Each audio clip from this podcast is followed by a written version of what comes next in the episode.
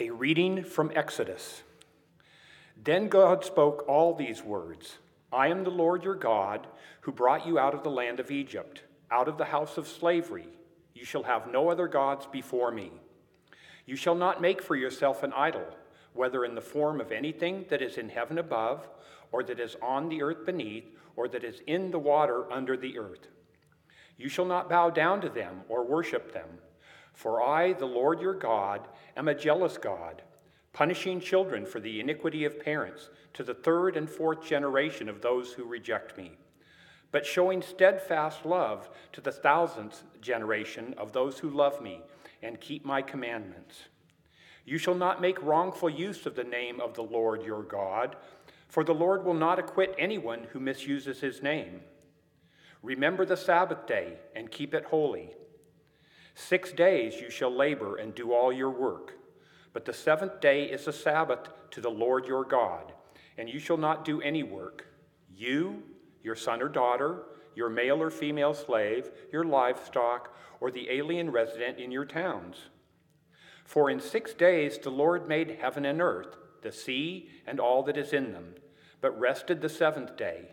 Therefore the Lord blessed the Sabbath day and consecrated it.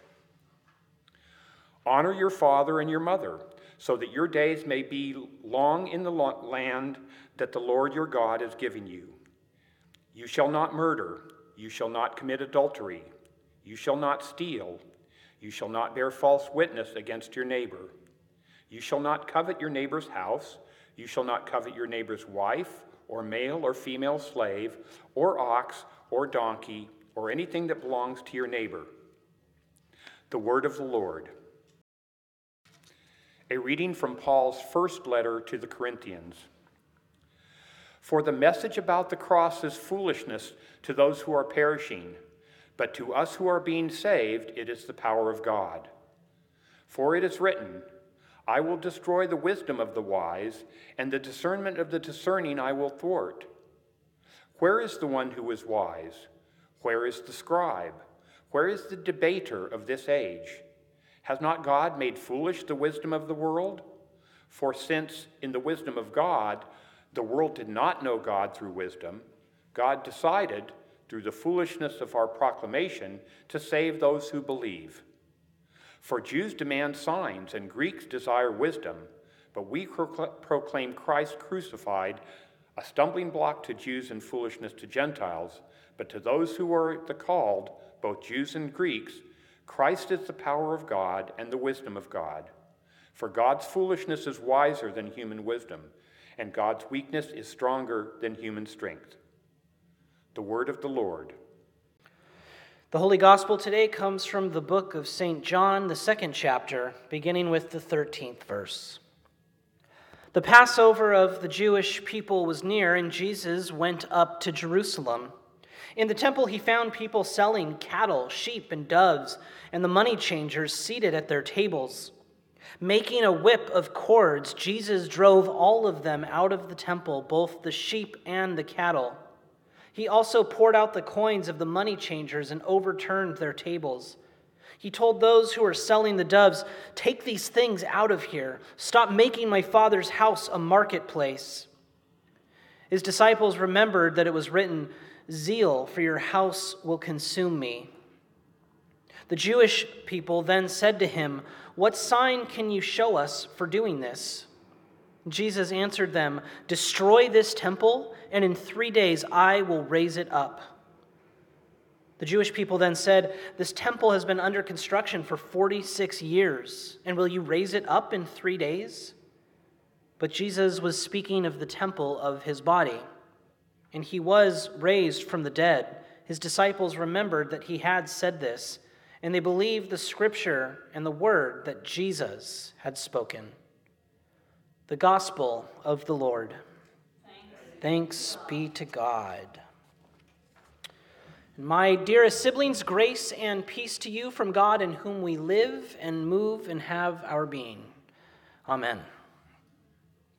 Uh, you know, as Christians, and especially as Lutherans, we tend to think that we have this monopoly on the idea of grace, at least from a, a theological perspective. We as Christians tend to think that uh, when Paul talks about grace in these pivotal letters of Romans and Galatians, that Paul is talking about something theologically new, something that has happened based on uh, this calling he is, has um, to, to go and preach the gospel to the Gentiles. We tend to think that the theological concept of grace starts with Jesus and is championed by Paul. And then, of course, moves on 1,500 years later to Luther. Uh, and, and we also treat Luther as though Luther has rediscovered grace, and the rest is history, as they say. The truth is, is that Paul is not discovering grace in Jesus or in Christianity in these letters in, in Romans and Galatians. Paul's not sharing something new with grace. In fact, Paul is sharing a part of his Jewish faith with a new community in the Gentiles. And so I want to take a couple minutes today and talk about grace. Uh, as you see in the sermon title, I'm focusing on grace as part of our Lenten series in, in looking at these promises that God makes in our Old Testament readings. Uh, and the promise for this Sunday is the promise of grace. I want to spend a couple minutes uh, getting a little bit historical, which I know some of you really like and some of you kind of yawn at, understandably. Um, but I want to talk about grace in the Old Testament, especially as it relates to the Ten Commandments, which was our Old Testament reading that Jan read for us today um, and why we as Christians miss the mark on where grace comes from in these ancient, ancient texts. And for reference, I'm going to be using the work of uh, Jewish scholar and professor Pamela Eisenbaum, um, who talks about this in a book she wrote called Paul Was Not a Christian. Um, really good book. If you ever want to read more about this perspective in greater depth, I encourage you to get it. Um, what she talks about, though, is that the assumption that we make as Christians is that the Ten Commandments are these conditions for the Jewish people. And, and as you've heard me say before, it's not 10 commandments, it's actually about 612 commandments. Uh, the 10 commandments are like the Bill of Rights, they're just the first 10. But again, 612 different commandments. And our assumption as Christians is that these commandments are conditions for the Jewish people. That if the Jewish people follow these commandments, then they will be blessed by God. The truth is, is that this is a Christian interpretation of these commandments. And because Christianity has become this kind of dominant religion in America, uh, this interpretation of the commandments has become the assumed interpretation of the commandments, not just amongst Christians, but amongst a lot of non Christians as well. The only group that this is not the assumption with are with our Jewish siblings. See, Jewish people don't understand the commandments this way. They do not understand the commandments as these conditions that have to be met to occur God's favor. And to understand this a little bit more, we have to go even further back to Abraham. And lucky for us, we talked about this last Sunday without us really even knowing about it. Now, Abraham is the person for the Jewish faith. A lot of Jewish uh, people really focus on the liberating action of Moses, and that has become a source of tremendous comfort, especially as Jewish people have been ostracized and persecuted over hundreds and hundreds and hundreds of years. But for Jewish folks, it all starts with Abraham. And if you remember from last week, we talked about the promise for a, a secure future that comes to Abraham. And I'm going to repeat a little bit, but, but God essentially promises Abraham that because Abraham has been a good and righteous and upstanding person, that God is going to bless Abraham and Sarah with an entire inheritance of people, an entire nation of people. And it starts with their son Isaac and goes from there to the entire Jewish tribe. God makes this promise to Abraham that he, in, in Abraham's old age, God is going to bless him and Sarah with an entire posterity of people. That's what we read last week, but the part that we don't read in that text is that Abraham believes God. God makes this promise to Abraham, says, I'm going to do this for you because you are a good person. And Abraham believes God when God makes this promise.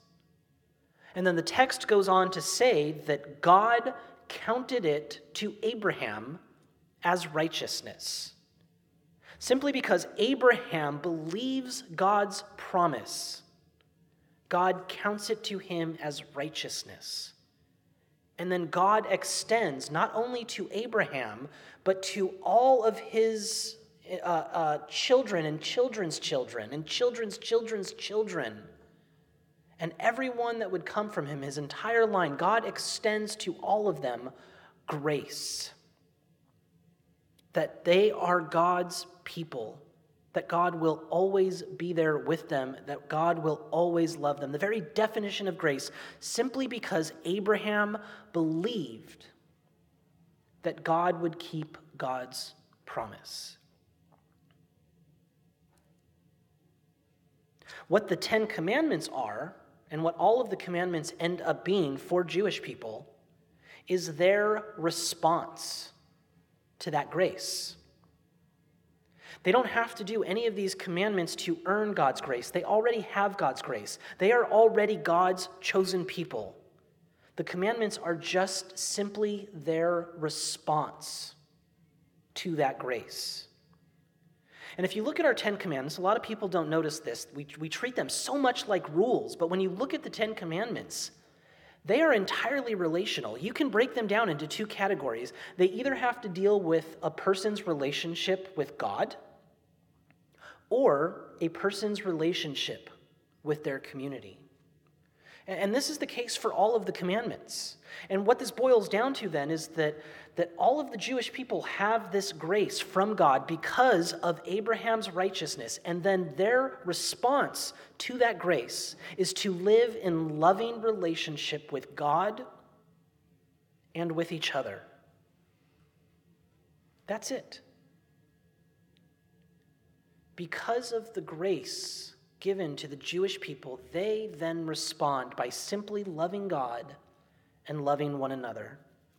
I'm hoping this sounds familiar to you. This is Jewish theology that I'm describing to you. Not Christian theology, but Jewish theology. This is how Jewish people understand grace in their own texts, which we have adopted. And frankly, I think it's quite beautiful.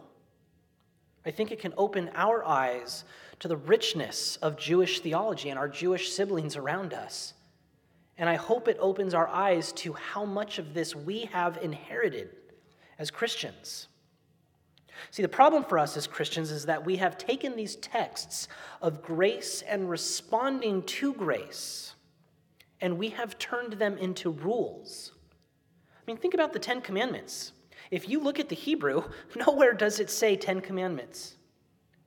That is a label that Christians have put into this section of the Bible.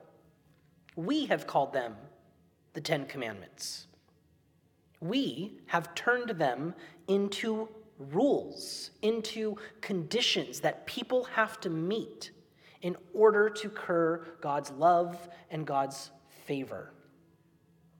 And we don't just do this with Old Testament texts, we do this with all of the stuff about grace in the New Testament too. And in our own texts, in our own faith, we have taken God's grace and we have turned it into conditions. We have said that we either have to believe a certain way, we have to accept certain stuff, we have to be good people in order to cur God's favor. We have turned our own texts about grace and response into rules into conditions. And I think there are two reasons why we do this. The first is power. Simply put, power. You think about it lawmakers and law enforcers have power. We live in a society where we need laws and we need people to enforce those laws. And, and we, as members of society, we give lawmakers and law enforcers a certain amount of power to do this. And this can be used in, in really good ways. We need laws and we need enforcers, but it can also be used in very abusive ways. And this is what we're seeing with, with Jesus in the temple when he goes in and, and destroys all of this property inside of the Jewish temple. What's going on here is that the leaders of the Jewish temple, who were part of the, the Sadducee group, Caiaphas, who we hear about at Jesus' execution, uh, the leaders of the Jewish temple have turned this process of coming and atoning for one's sins not as, as something of response to God's grace, but as conditions that have to be met. They've turned it into a system where these Jewish leaders can accumulate massive wealth off of people who are simply coming to respond to God's grace. They've also done this to create a relationship with Rome, to pay off Rome and stay in Rome's favor. So there's this whole imperialistic element to what's going on, too. They have come, uh, become completely consumed by the power that they have in creating and enforcing these laws in the Jewish temple. And Jesus recognizes this immediately. Zeal for his father's house consumes him, and he goes in there in anger and starts flipping tables and turning over money and creating a whip and driving out the people and the cattle because they've, they've completely missed God's grace.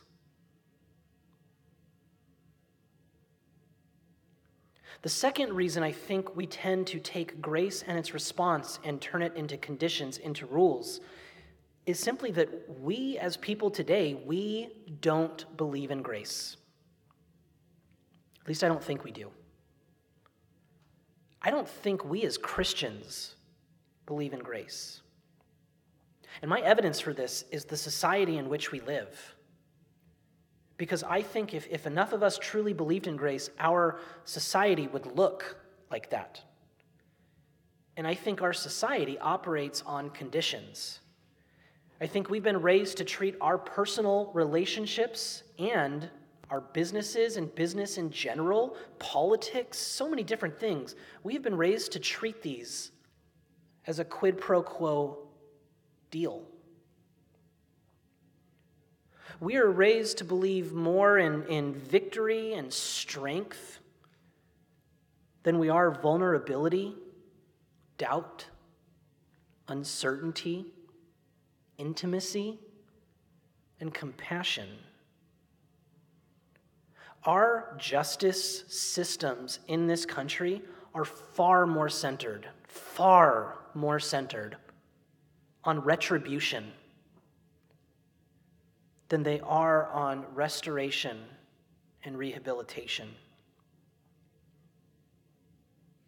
And it's no wonder that our faith has become centered on doctrine and dogma, on who's in and who's out, on individual salvation and future destinations, instead of being a faith that is so centered on grace, so centered on the fact that God just simply loves God's people, instead of being centered on the fact that we as people are created in such diverse and beautiful ways, and to believe that God just simply loves us just as we are.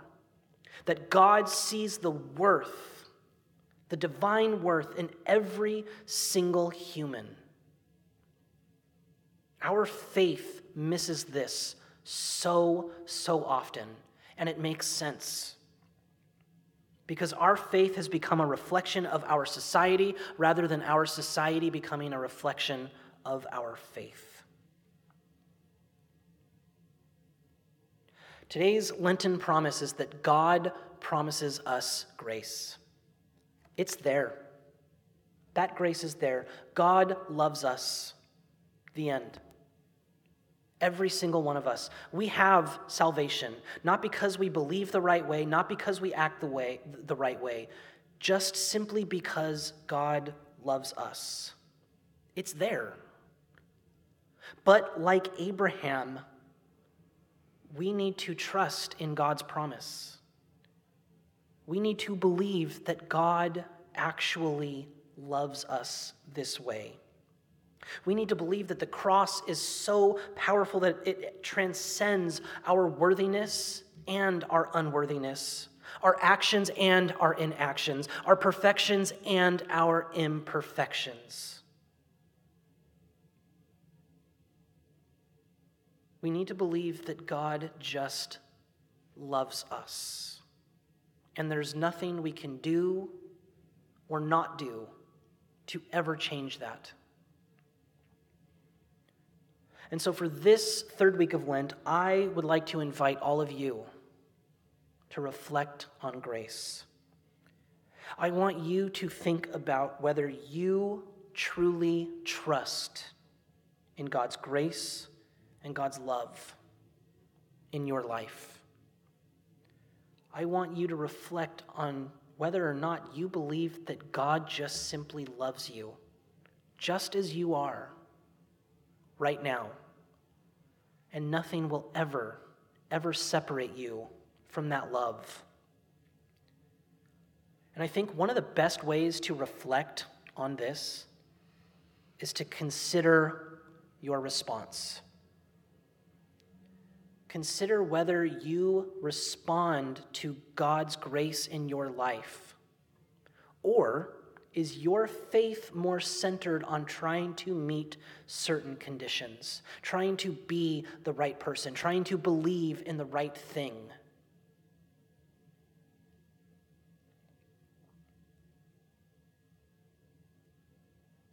When God's grace is central in our lives, when it is the thing that we always fall back on, I'm telling you, we can't help but respond to that grace in love and in service.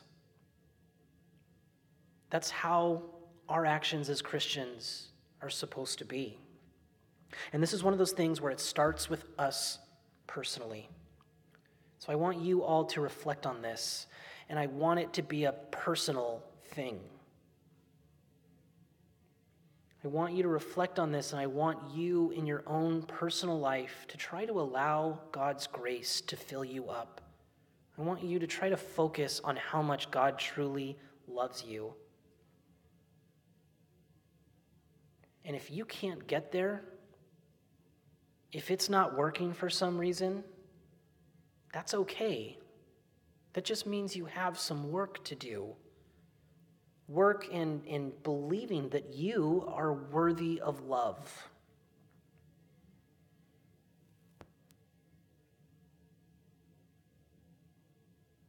And if this can work out for you personally, if you can allow God's grace to fill you up so that you can't help but respond to that grace by loving others, if we can do that, if you can do that, then I truly think that our societies and our systems will follow. Amen.